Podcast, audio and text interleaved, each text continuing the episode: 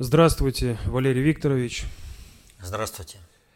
Здравствуйте, уважаемые телезрители, аудиослушатели и товарищи в студии.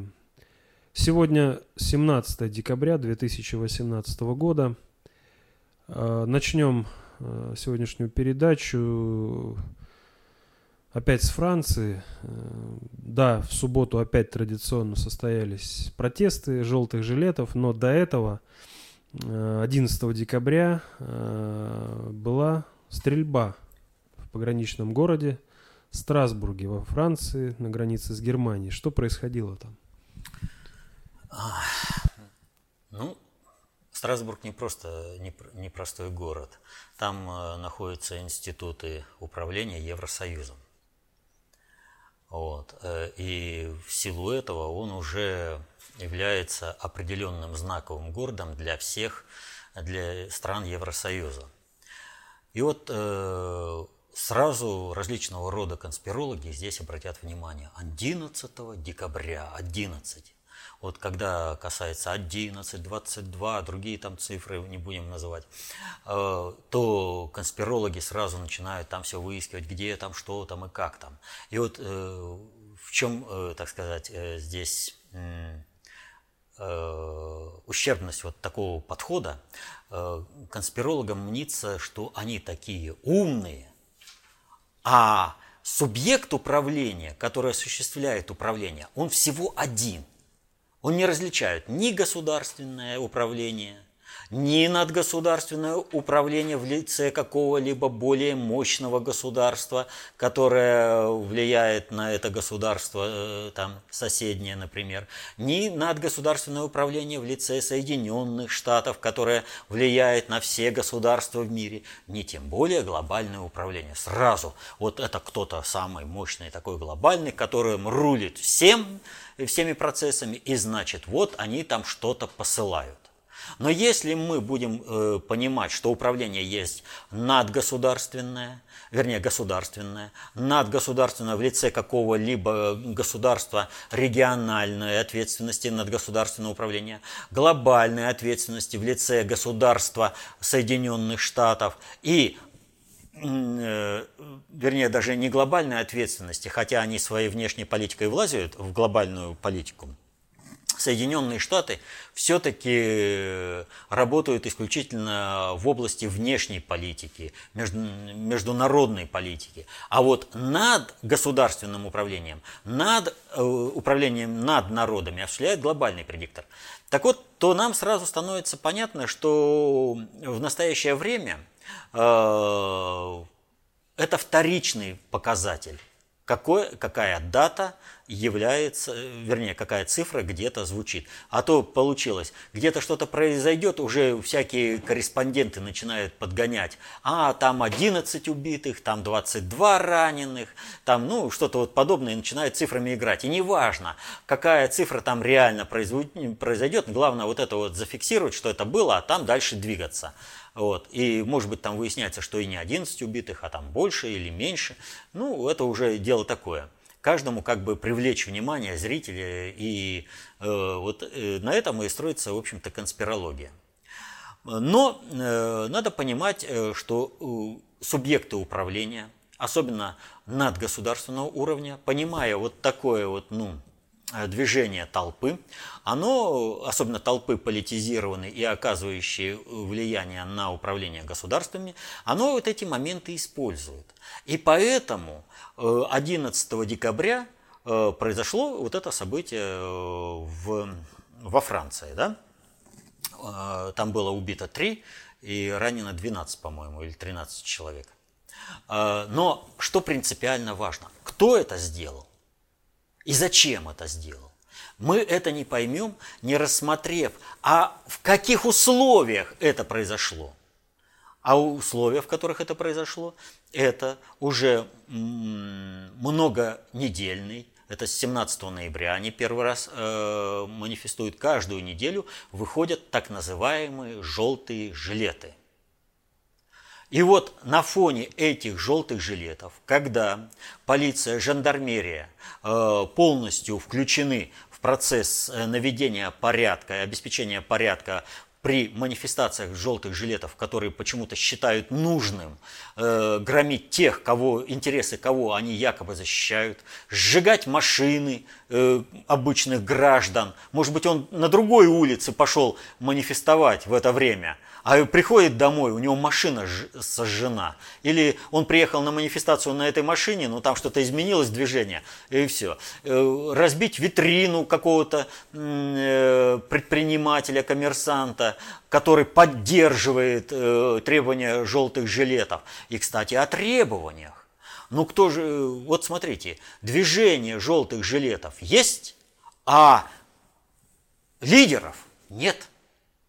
И вот это первый показатель того, что те, кто организовали движение желтых жилетов, не рассчитывают сейчас на полномасштабный успех.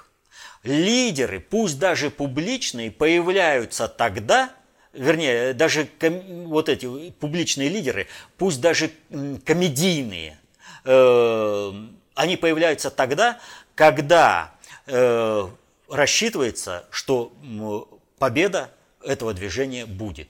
Поэтому вот у Путина в 2012 году сложнее было. Там были лидеры протеста, а за этими лидерами стояли конкретно кланово-корпоративные группировки. Соответственно этому выявляешь лидера, воздействуешь на кланово-корпоративную группировку, и тем самым разруливается весь типа этот народный протест –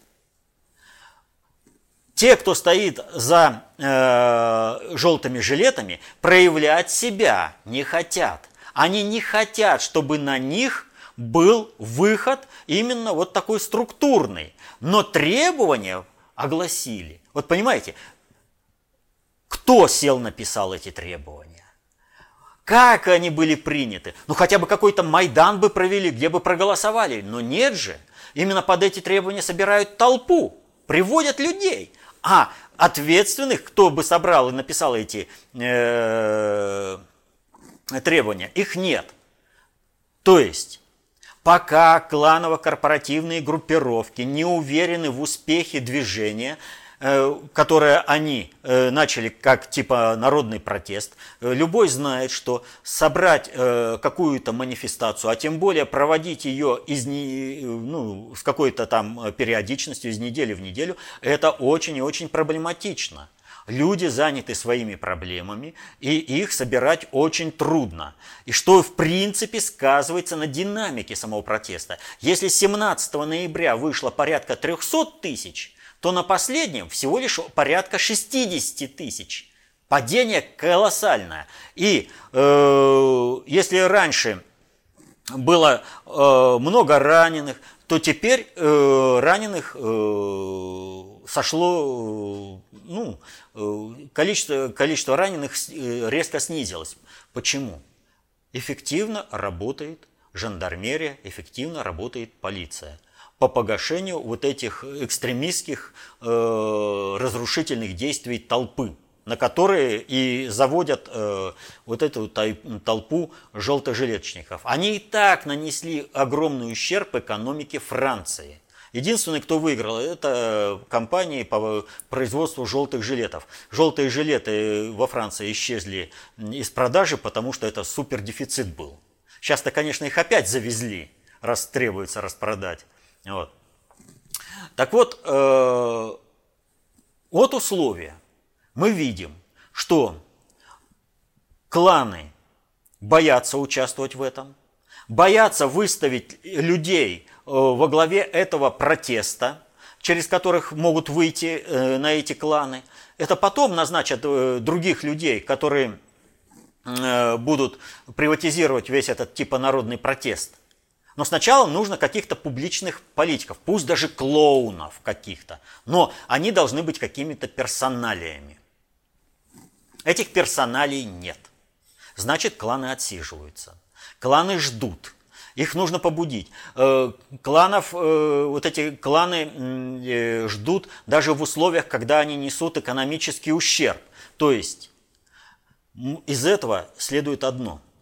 Они все реально понимают, что у Макрона по-прежнему есть монополия на применение силы.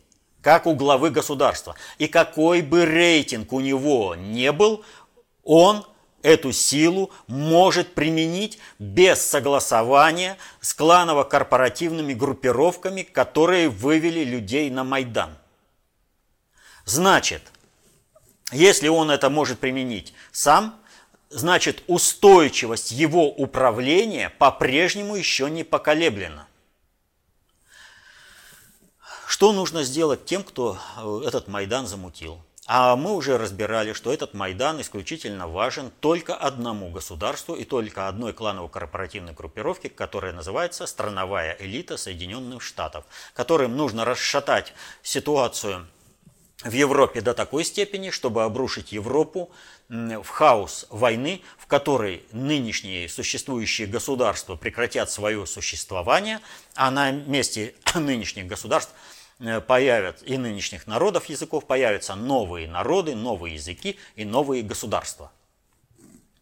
Вот, то есть, вот поймите, э, когда глобальный предиктор планировал такие масштабные перестроения, как формирование э, европейского исламского халифата, он создавал под это определенный инструментарий и насыщал их энергетикой. Изменение планов – Э, что нужно Европу стабилизировать, не означает одномоментное лишение всех э, слагаемых этого процесса той энергетики и тех процессов, которые э, приведут к изменению положения в Европе. Соответственно этому арабская весна состоялась. В каком она виде состоялась? Ну, она состоялась. Война в Сирии состоялась. В каком виде? она уж состоялась, это вопрос. Но она состоялась. И то, что Россия вошла и стала гасить, это тоже факт. Но волна-то беженцев в Европу пришла, она не смогла снести ныне существующее государство, но она же пришла. Так вот, вопрос заключается в следующем. Для американской страновой элиты, которой нужно во что бы то ни стало сохранить свое доминирующее положение в мире и по-прежнему быть мировым паразитом и высасывать э, соки из всех народов, как воздух нужна дестабилизация положения в Европе. И никакой здесь Макрон со своим заявлением о э, европейской армии э, не играл никакой роли. О европейской армии Э, речь идет уже давно, ну как минимум лет пять. Только раньше аналитики, делая умное лицо, рассказывали, что эта самая европейская армия идет на усиление НАТО. И мы, сколько бы ни говорили, ребята, вы откуда возьмете войска? Если вам нужно создавать европейскую армию, значит, те войска, которые были в НАТО, должны уйти из, из НАТО, а это ущерб Соединенным Штатам. То теперь, только сейчас эти аналитики увидели это, и они делают, ах, он вот, где удар по Соединенным Штатам нанес.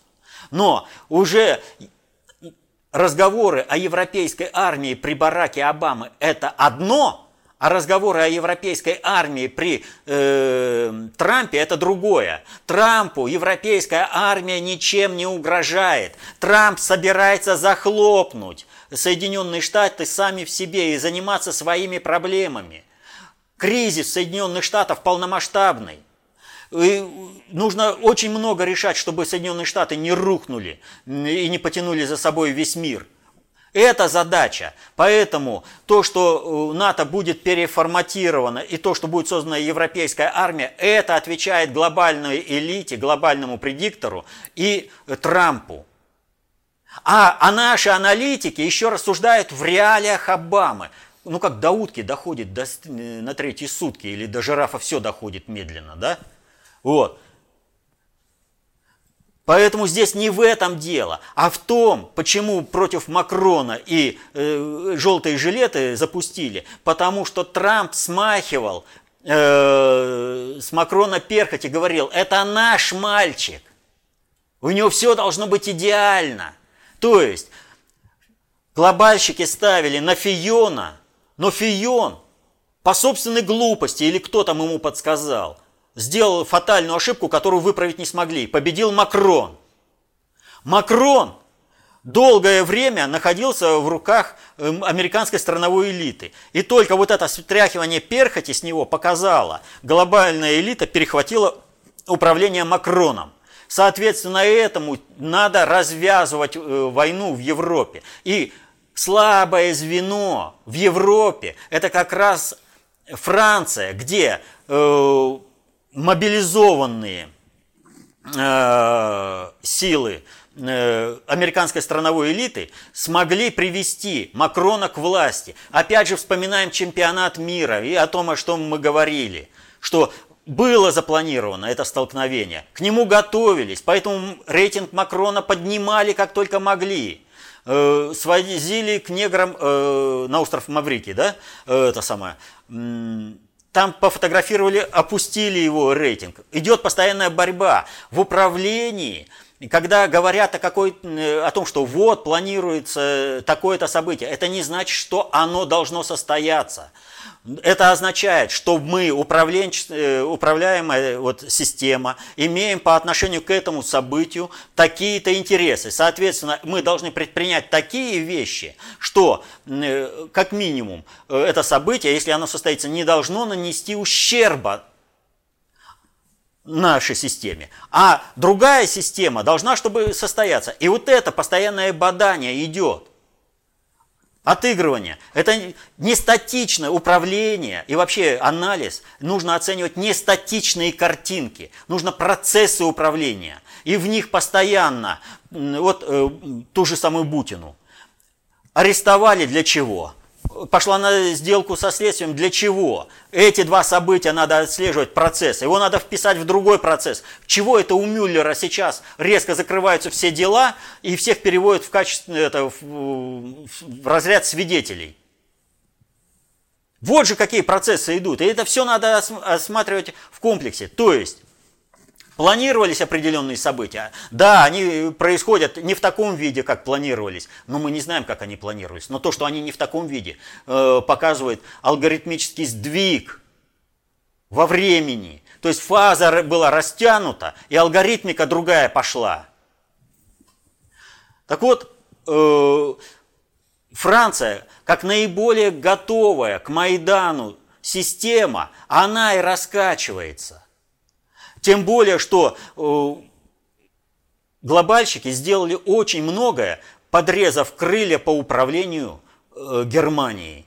В Германии у них меньше возможностей замутить Майдан э, у страновиков. Вот они его раскручивают, а он не идет. Вся система управления по-прежнему и монополия на применение насилия находится в руках Макрона. Неважно, какая, э, какой у него рейтинг. Правильно говорил Наполеон. Людовик XVI вывел бы артиллерию, э, расстрелял бы эту толпу, и ничего бы не было. Ну, было бы погиб, 500 погибших. Вот. Но ты, у тебя э, монополия э, силы, и ты этим пользуешься а перед тобой неорганизованная толпа, даже слабо организованная. И когда у Наполеона такая ситуация возникла, он это сделал и доказал на практике, что он был прав с любым рейтингом, с любым к тебе отношением. Если за тобой стоит армия, и ты умеешь ее грамотно применить, ну не армия, а здесь э, монополия силы, ты умеешь, умеешь ее грамотно применить, ты можешь преодолеть любой заговор. Вот Николай II был размазня, и страну окунул в гражданскую войну, потерял полностью империю, и в кровь гражданской войны это вся на нем. И Второй мировой войны тоже вся на нем. Потому что не было бы Первой мировой войны, не было бы Второй. Это два этапа одной войны. Поэтому, когда иконку с Николаем II носят, это вообще издевательство и кощунство над теми, кто погиб на полях Первой и Второй мировой войны. Но сейчас нужно уже готовиться к э, прохождению бессмертного полка. И надо помнить, что государственный флаг России триколор, он государственный флаг вне рамок бессмертного полка. В рамках прохождения бессмертного полка триколор превращается в тряпку, под которой воевали разного рода предатели, воевали в интересах Третьего Рейха. Они убивали наших солдат. Это издевательство, это насмешка, это пренебрежение. Нести триколор в колонне, где чествуют героев, которые спасли Россию. Те, кто убивал Россию во Второй мировой войне, они шли под этим триколором. Это надо помнить. И сейчас готовиться и понимать, что только полный ублюдок может взять триколор и встать с ним в ряды бессмертного полка, потому что он будет чествовать солдат СС, Вермах, Гитлера, но никак не погибших наших дедов и отцов, защитивших право жизни на земле. К этому надо быть готовым. Но возвращаемся опять к Франции. Не получается Майдан. Никак не получается. Его надо подстегнуть. И что? 11 числа раз и проводится теракт. Но расчет-то был какой? Он будет прятаться, и армия, которая будет задействована против этого, ну, в поисках вот этого террориста, она окажется в соприкосновении с желтыми жилетами. Провокация, раскрутка. А, Макрон применяет армию. И все, и протест получает новое дыхание. Не получилось. Но не умеют страновики играть на том уровне и управлять процессами надгосударственного управления на том уровне, как это осуществляет глобальный предиктор. Да, страновики многое научились. Да, в их руках еще не истрачена энергия многих глобальных процессов, которые они пытаются реализовать. И в рамках этого процесса они попытались подстегнуть процесс желтых жилетов по всей Европе. До Израиля он докатилось. А не получается, везде пшик – нет динамики. Они за все хватаются, как за, утопающие за, за соломинку. Так что это сделали американские страновые элиты в рамках того, чтобы расширить протест, который сдувается. И Макрон, в общем-то, действует достаточно грамотно. Может быть, не сам он, скорее всего. Потому что можно было бы задавить этот э, процесс уже, но нужно дать время Трампу развязать, э, чтобы он там разобрался со своими элитами, и нужно дать время Путину, чтобы он разобрался здесь.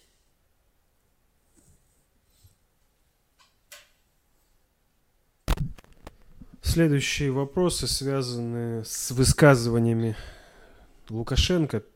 Первый от Сергея который просит прокомментировать э, последнее высказывание Лукашенко о том, что Россия стремится поглотить Белоруссию, а также его перлы, которые он выдал на последней пресс-конференции российским журналистам, когда он сначала сказал, что украинский конфликт должны решать не США или ЕС, а Москва, Минск и сам Киев. А потом фактически тут же опровергнул сказанное ранее словами, цитата, «Я Путину сказал, мы скоро будем Бога молить, чтобы там НАТО стояло, а не эти отморозки-нацмены». Конец цитаты он не опроверг. Э, извините. Дальше. Также он заявил, что Германия и Франция не должны вмешиваться в украинские дела, но при этом он как-то странно здесь забыл упомянуть и про США. Он что, против ГП попер? Или здесь де-факто он подмахивает в умолчаниях американским страновикам? Э, когда Лукашенко заявил, что Франция и Германия не должны вмешиваться в украинские дела, то он совершил конкретный персональный наезд. Ни Меркель, ни этот парень Макрон – а мы втроем должны сесть за стол. Он что, фактически своими словами по дуре подрывает положение последних в управлении своими странами, в особенности на фоне выступления желтых э, жилетов во Франции, который, наоборот, э, стремился укрепить всеми силами ГП, в том числе через активное вовлечение их в украинские дела, чтобы они могли успешно противостоять американским страновикам. Кто-кто стремился укрепить ГП? Ну, как пишет Сергей, ГП стремился всеми силами укрепить вот это движение желтых жилетов. ГП к этому отношения никакого желтых жилетов не имеет. И мнение Лукашенко для Европы не значит ровным счетом ничего. Это последний диктатор Европы. Его держат э, просто как определенную такую страшилочку и возможность э, интервенции в Россию, создание базы на территории Белоруссии за счет ее оккупации для атаки на Россию – даже на шестом приоритете. Лукашенко про глобальную политику ничего не знает, он в этом не разбирается ничего. Э, он просто, понимаете, это вот кулак. Э, лживый, изворотливый, бесчестный э, во всех отношениях, примитивно мыслящий Э, очень корыстный. Ну, то есть то, что выражается, и у него и, и кругозор-то кулацкий. Вот он, свой огородик. И неважно, мне этот огородик как-нибудь надо защитить. Э, у России нет никаких планов по поглощению Беларуси или кого-либо еще. Просто потому, что любая политическая система должна себя изжить. И процесс интеграции – и реинтеграции, возврат Белоруссии и Украины в состав большой России должен проходить естественным образом, когда все дезинтеграционные, э, воспитанные на грантах западных кураторов, э, вот эти все партии белорусские, 10 миллионов. Какие партии? Вы о чем, ребята? Какое государство про 10 миллионов-то вы говорите? Смешно. Вот э, все должно выдохнуться у народа, чтобы он почувствовал, э, что быть в одной семье нормальным человеком лучше, чем каким-нибудь там э, злобным, озл... э, подлым, это даже не изгоем, но решающим какие-то свои задачи, э, при этом, с одной стороны, от семьи требуют защиты, а с другой стороны, постоянно семье какие-то гадости делать, как это делает Лукашенко.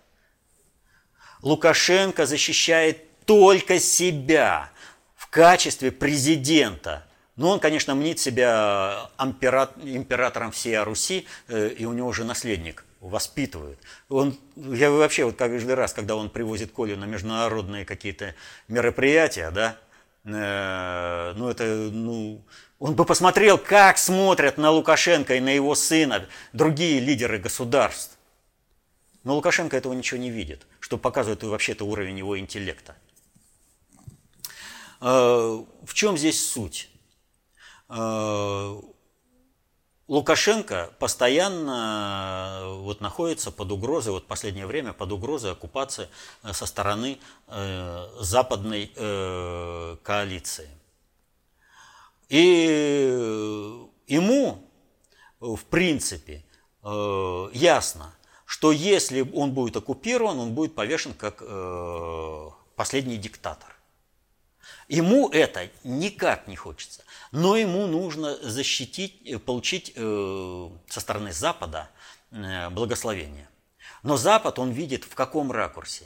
Он не видит глобального предиктора, он не видит глобального управления, он видит самого мощного бандита в мире Соединенные Штаты.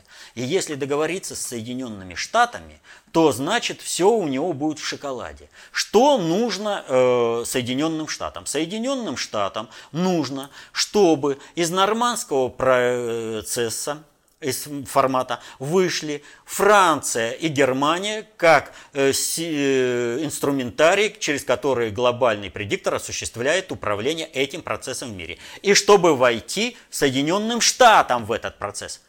Вспомните, сколько заявлений Лукашенко сделал о том, чтобы э, Соединенные Штаты стали участником э, формата. Ну что, Киев там ничего не решает, давайте заменим, будут Соединенные Штаты А э, вот они там скажут, прикажут и все. Мы, все, он, он уже принял то, что Украина это исключительная территория Соединенных Штатов. Это, кстати, к вопросу всем майданутым.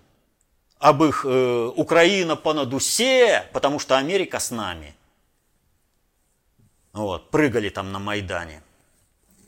Э, то есть э, все, для всех, э, что у умного на уме, у, у глупого на языке, то вот в принципе, Лукашенко об этом бы молчать. Но он не умеет, он по-другому не умеет проводить внешнюю политику. Он же, его же должны услышать. А инструментарий такой создать действенный он не умеет чтобы его слышали. Поэтому он вынужден обращаться к СМИ. Он вынужден на разных э, этих самых встречах оглашать. Э, там приехали сенаторы американские. Давайте это, э, приехали планировать, э, как они там будут свергать Лукашенко и против России. Он перед ними ку делает и говорит, нет, да что вы, мы, я сам против России. И ведь у него о чем? Как сохраниться? А вот если я стану субъектом, в управлении процесса наведения мира на Донбассе, то тогда меня никто не тронет. И в этом плане он не опровергает э, войсками НАТО э, на Донбассе, а именно цель Соединенных Штатов войти э, на Донбасс войсками НАТО в прямое боестолкновение с Россией, чтобы это покатилось по Европе. То есть будет спровоцировано боестолкновение, которое Соединенные Штаты смогут вывести в европейскую войну. Лукашенко об этом не думает, что его в первую очередь сметет все это. Он же думает, что он, решая эту задачу на троих, ведь какие инструментарии? Украина, Лукашенко говорит о том, что это полностью американцы, то есть она от американцев говорит, я усиливаю американскую сторону и э, выступаю за реализацию американских планов. То есть мы, два инструментария, это ну уж, наверное, справимся с Россией, когда не будет э, Меркель и Макрона, ну, Франции и Германии в фор- нормандском формате. Мы как-то от, сможем отстоять со- интересы Соединенных Штатов. А то, что эти интересы Соединенных Штатов предполагают полное уничтожение Украины и Белоруссии в ходе э, новой европейской войны, ну, интеллекта не хватает у человека, у него кулацкое, узкое мировоззрение – вот он на Путина и попер. Ему нужен этот конфликт. Ему нужно, э, вот как э, с той же Турцией, да, э, в 90-е годы. Турция воюет против нас, чеченские, ну, имеется в виду в кавычках, потому что там по месту положения, а это международные боевики, как сейчас воюют в Сирии, вот сирийские, мы же называем сирийскими боевиками по месту войны. Вот. Они, значит, управляются э, турецким генштабом, турецкие спецслужбы полностью присутствуют э, у нас на Кавказе, э, боевиков лечат в Турции, да? при этом мы Турции даем возможность заработать на экономике России по полной программе. То есть Турция воюет против России, но при этом мы оплачиваем Турции, чтобы она это делала. Лукашенко на это дело смотрел – а теперь говорит, а почему мне нельзя? Я тоже хочу. Я тоже хочу, чтобы мне Россия платила за то, что я воюю против России в интересах западных стран. Я тоже воюю за уничтожение России. Пусть мне Россия за это и платит. Вот в чем суть его публичного конфликта. А ни о какой там справедливости даже речи нет. Если бы он думал о народе Белоруссии, то все можно было бы решить другим способом. Нужно просто перестать вилять задницей. А то, в общем-то, американцы уже правильно поняли. У них э, эта любовь является в тренде. И они, э, но Лукашенко тоже согласен на это. Потому и подставляется. Еще один вопрос от Людмилы. Зачем э, Лукашенко так демонстративно пытался поссориться с Путиным по поводу цен на газ и притянул к этому экономическому спору разговор о Великой Отечественной так войне? Так я же только что об этом и ответил. Я прям только-только об этом сказал. Ему нужно раскачать ситуацию в стране, в России и решить свою задачу – устоять. Ему нужно накат на Россию. Ты должна заплатить, а я там буду тебе что-то... Ты мне за мои подлости не имеешь права говорить ничего. А нас содержать ты обязана, потому что когда-то там э, эту Турцию содержала чтобы она воевала против России. Теперь содержи Белоруссию, я тоже буду воевать за интересы Запада. А использование э, Великой Отечественной войны, это вот как раз э, все средства хороши. Лишь бы где-то раскачать. Ну ты перестань себя вести, как проамериканский лакей. А уж потом говори о том, что были жертвы во время Великой Отечественной войны. Еще раз говорю, Лукашенко вообще никаких проблем нет, чтобы снизить нагрузки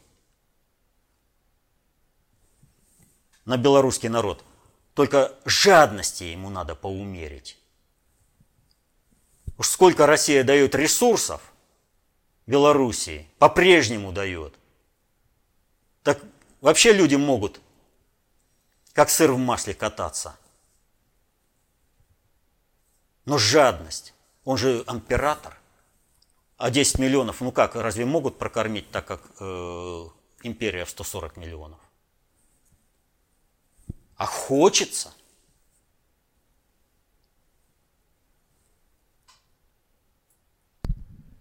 Следующий вопрос от Натальи.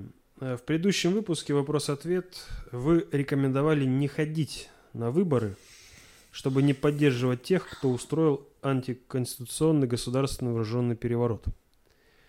Но вспоминая лекции Петрова, Константина Павловича, да и ваши слова, что нужно принимать активное участие в выборах, что бы ни случилось, цитаты, а он жираф ему виднее, политика грязное дело, и она не для меня, и отдаем власть в руки тех, кто этого и хотел.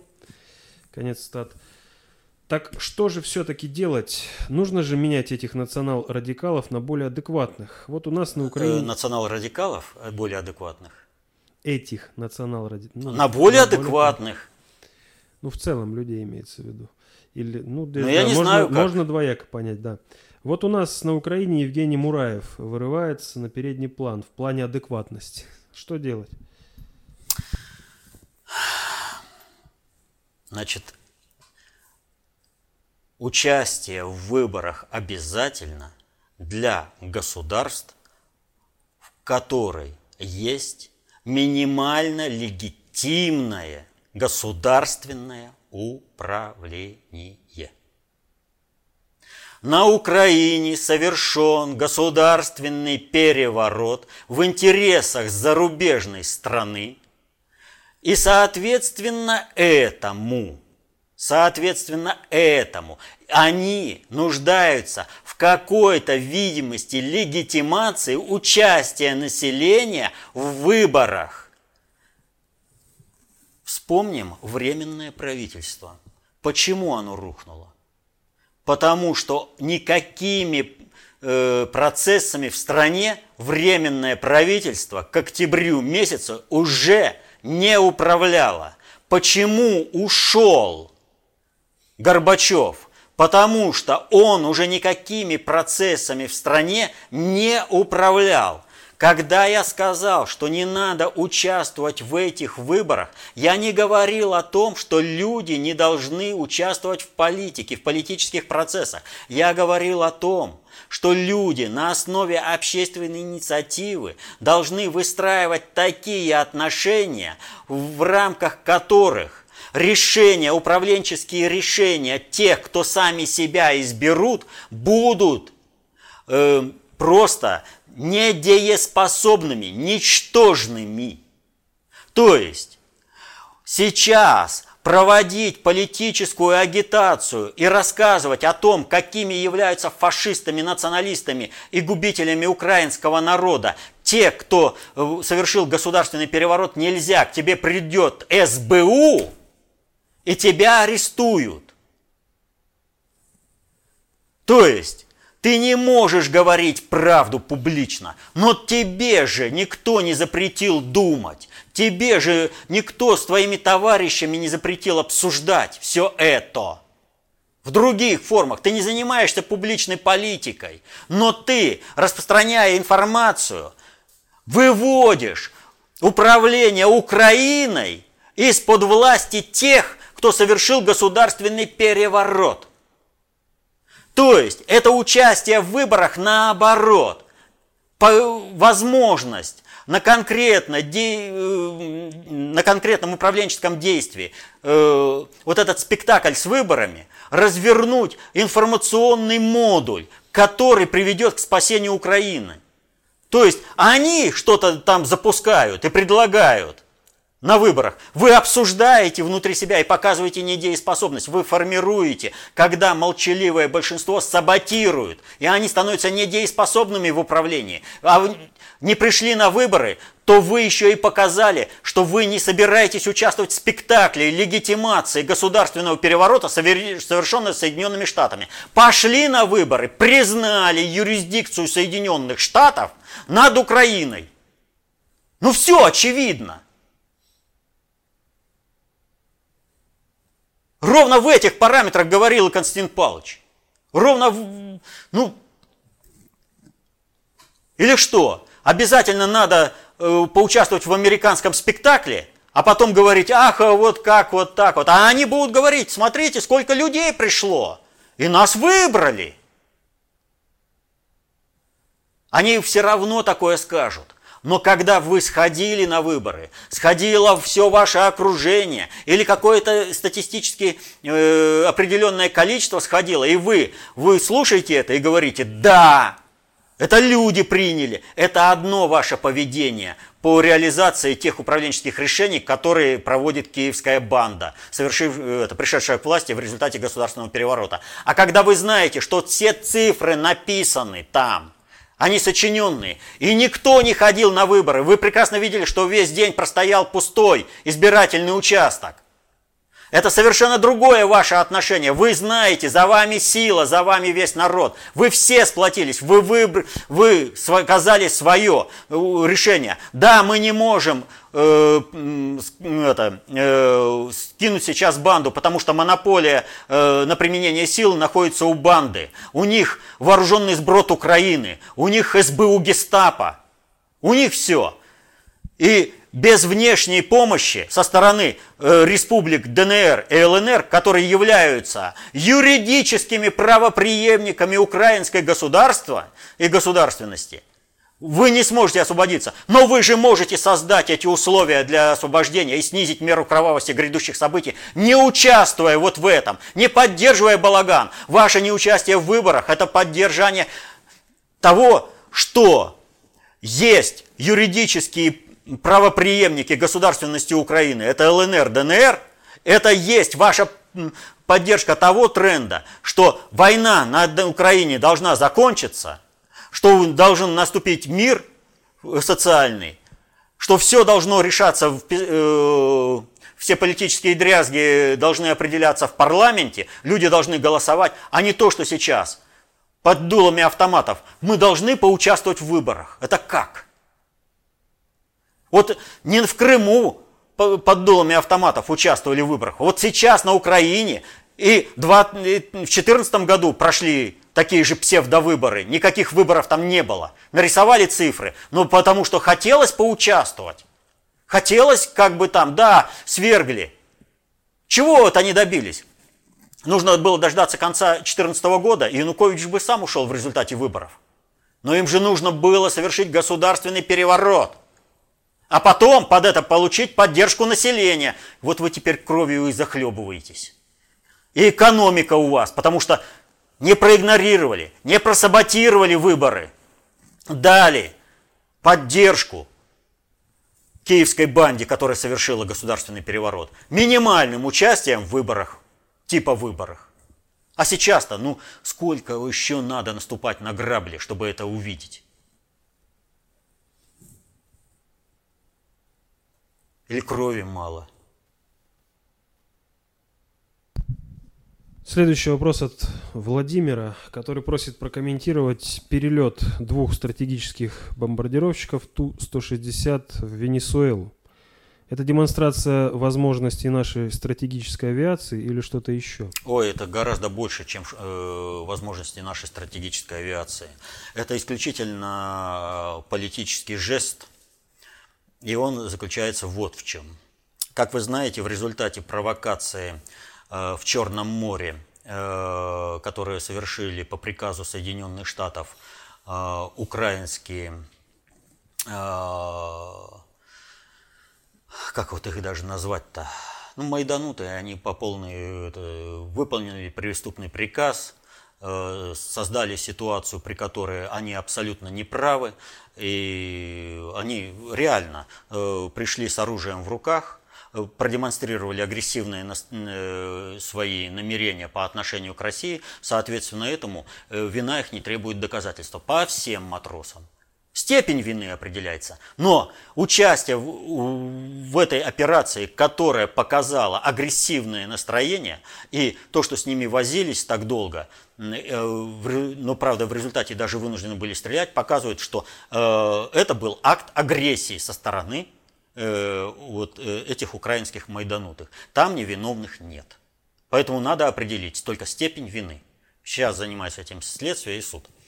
Но это мероприятие, проведенное в чистом виде для того, чтобы провести тест на состояние управленческой э, ситуации в России, насколько возможен совершение государственного переворота и, соответственно, дальше разжигание гражданской войны на всей территории России, э, после проведения теста стал использоваться для антироссийской э, политики, проводимой Западом. В частности, э, Россию пытаются лишить э, юрисдикции над Азовским морем и объявить ее зоной контроля международных сил во главе с американцами. То есть американцы туда угрожают послать флот. Это все тоже тест является, насколько дрогнет наше государственное управление. Но тем не менее в расчете, а вот американцы ведь вообще думают, что они могут э, по отношению к нам применять силу, не опасаясь ответного удара, потому что подпиндосники не позволят. Они сдохнут в огне ядерной войны, но не позволят ни одной бомбе, ни, одному, э, ни одной ракете э, полететь в сторону Соединенных Штатов. Э, ну, как ведут себя наши подпиндосники, вы знаете. Им вообще наплевать на интересы страны, им главное выполнить приказ э, дяди из Вашингтона. Или, э, ну, они думают, что в Лондоне поменьше живут дяди, поэтому они же не понимают реального управления. Вот. Или дядя из Лондона. Так вот, э, раскручивается э, вариант э, того, что мы, русские, никогда не посмеют нападать на американский флот, мы можем полностью зайти в Черное море, и русские нам ничего не сделают, потому что наш человек который сидит в том числе и в Кремле, я имею в виду совсем не нашего государя, а там много башен, и администрация президента представлена многими кланово-корпоративными группировками. Так вот, тот, кто сидит в том числе и в Кремле, а не только в правительстве, э, сделают все возможное, чтобы мы спокойно расстреляли э, русские корабли, потопили их, а потом на основании этого сказали, вы не имеете права на юрисдикцию в Азовском море, мы будем контролировать все. И для этого мы оккупируем Крым. Расклад простой, я уже неоднократно раскладывал все это. А, но у Соединенных Штатов э, они мнят себя недосягаемые. И они прекрасно понимают, что для полета наших стратегических бомбардировщиков нужна политическая воля. И отсюда истерика. То есть как это так? Русские могут нам ответить? У них, да, мы знаем, э, сила по шестому приоритету есть, но они могут нам ответить? Это один аспект. А второй аспект. Э, Латинская Америка, она настрадалась от э, американского диктата. То, что происходит в Венесуэле, это вообще э, полный бардак. Соединенные Штаты Венесуэлу воспринимают как собственный задний дворик, где э, какие-то там папуасы вышли из повиновения, но мы ничего, приведем их э, к да, к демократии, мы наведем порядок, и у нас все есть. И проамериканские настроенная элита, и все подпиндосники венесуэльские, они говорят, ах, какие крутые там американцы. Что они могут сделать? А Россия? Да что она Россия? Оружие там какое там вообще неизвестно, она далеко. Американцы могут все. И вот прилетают бомбардировщики, которых аналогов в мире нет. И все это могут оценить. Но нет у американцев подобного оружия. И оказывается-то Россия не такая далекая. И оказывается, что можно американцам противостоять, и Россия-то может оказаться очень серьезным подспорьем. Ну, пришли, придет сюда американский флот, а русские их ракетами и бомбами накроют. И вот уже совершенно другая политическая поддержка Мадура в Венесуэле. Руками потрогали совершенную русскую технику, у которых у американцев и не снилось, чтобы там себе американцы себя не утешали, а какие-то там древние. Но у американцев близко нет ничего такого нового. А уж э, концептуально, э, как эти наши бомбардировщики, даже и рядом ничего не стояло. Так что это проведение активной, государственной, глобальной политики. То есть, ребятки, не рассчитывайте. Мы и в Азовское море вас не пустим. Это наш внутреннее море. Ну, что сделаешь? Порошенко сам все договора порушил. Теперь Азовское чисто российское внутреннее море. И от нашей доброй воли зависит, как будут ходить корабли в те порты, которые пока еще считаются украинскими.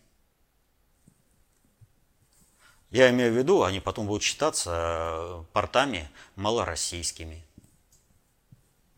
Малороссия движется.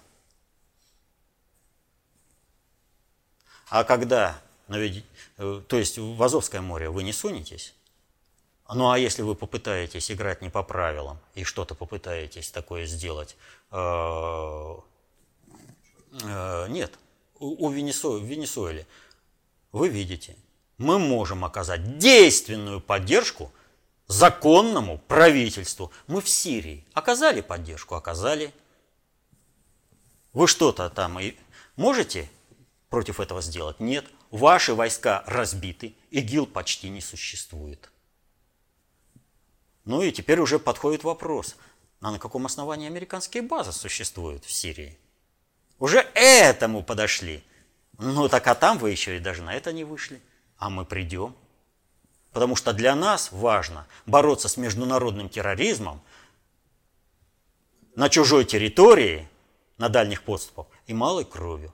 Мы не хотим, чтобы большая война пришла в Россию. Поэтому мы терроризм будем душить везде. Надо в Венесуэле и в Венесуэле задушим.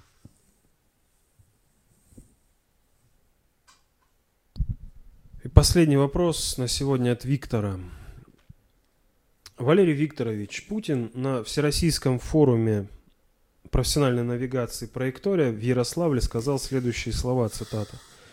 В условиях бешеного потока информации стать источником знаний для молодых людей может только авторитетный человек, мнение которого для этого слушателя является определяющим. Конец цитаты. Из концепции общественной безопасности нам известно, что толпа – это собрание людей, историческая память которых э, исчисляется плюс-минус... Ограничена э, настоящим плюс-минус две недели и рассуждают по авторитетам. Живущих по преданию, рассуждающих по авторитетам. Объясните, пожалуйста, где находится этот водораздел, когда авторитет – это помощник в развитии, а когда это инструмент толпа становления? Объясняю. Когда рождается маленький человек – он по мере своего взросления определяет своего взрослого. У него нет жизненного опыта, но у него есть свой взрослый, доверяя которому он знает, что его опыт и знания обеспечат ему безопасность и комфорт в этом мире.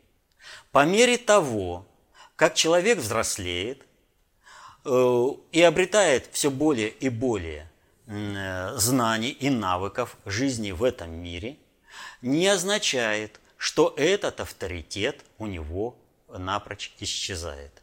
Он исчезает ровно настолько, насколько сам человек становится дееспособным. Беда заключается в том, что если человек, став взрослым, сам не становится авторитетом для подрастающих поколений – то он становится толпарем. Если ему самому постоянно требуется авторитет, мы о чем постоянно говорим? Знания концепции общественной безопасности, освоенные каждым человеком, делают его концептуально властным, способным защитить интересы свои и своей семьи. Каждый человек, вот когда говорят о э, том, что, что сделала концепция, да, где вот э, она дееспособна, она в этом дееспособна, что каждый человек, освоивший концепцию общественной безопасности, становится дееспособным членом общества. И его уже никакие мордоделы и имиджмейкеры не обманут, и пиарасты не уведут никуда. Он сам будет соображать. А вот если он не стал концептуально властным, не стал э, авторитетом для подрастающих поколений. Ведь кризис э, родителей и детей, про который все время говорят, он как раз в этом заложен, что в определенной, э, на определенном уровне молодой человек, взрослеющий, а, э, сталкивается с ситуацией, когда общество дает больше ответов на стоящие перед, ними, э, перед ним задачи социализации в обществе, чем тот человек – которого выбрал этот э, малень, еще маленьким человечком э, себе э, это, своего взрослого. Вот где надо состояться, чтобы по мере э, социализации юноши оставаться авторитетом до тех пор, пока молодой человек не обретет всю полноту знаний и умений жизни в этом обществе и будет дальше развиваться как самостоятельная, саморазвивающаяся система.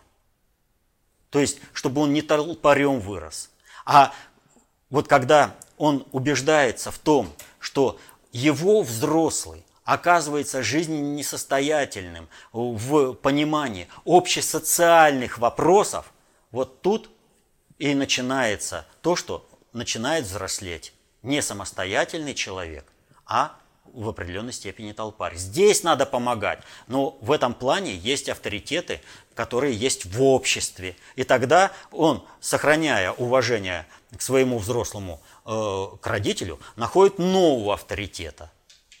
И в этом кроется и опасность от следующего авторитета к следующему. Чтобы этого не было, надо изучать, надо знать как управляется общество, как управляются сложные социальные суперсистемы. А такие знания даются только в одном источнике, в работах внутреннего предиктора, опубликованных до июня 2018 года. Только там вы можете узнать, как реально осуществляется управление социальными суперсистемами. Освоив эти знания, вы сможете стать концептуально властными и эффективно защищать интересы свои и своей семьи.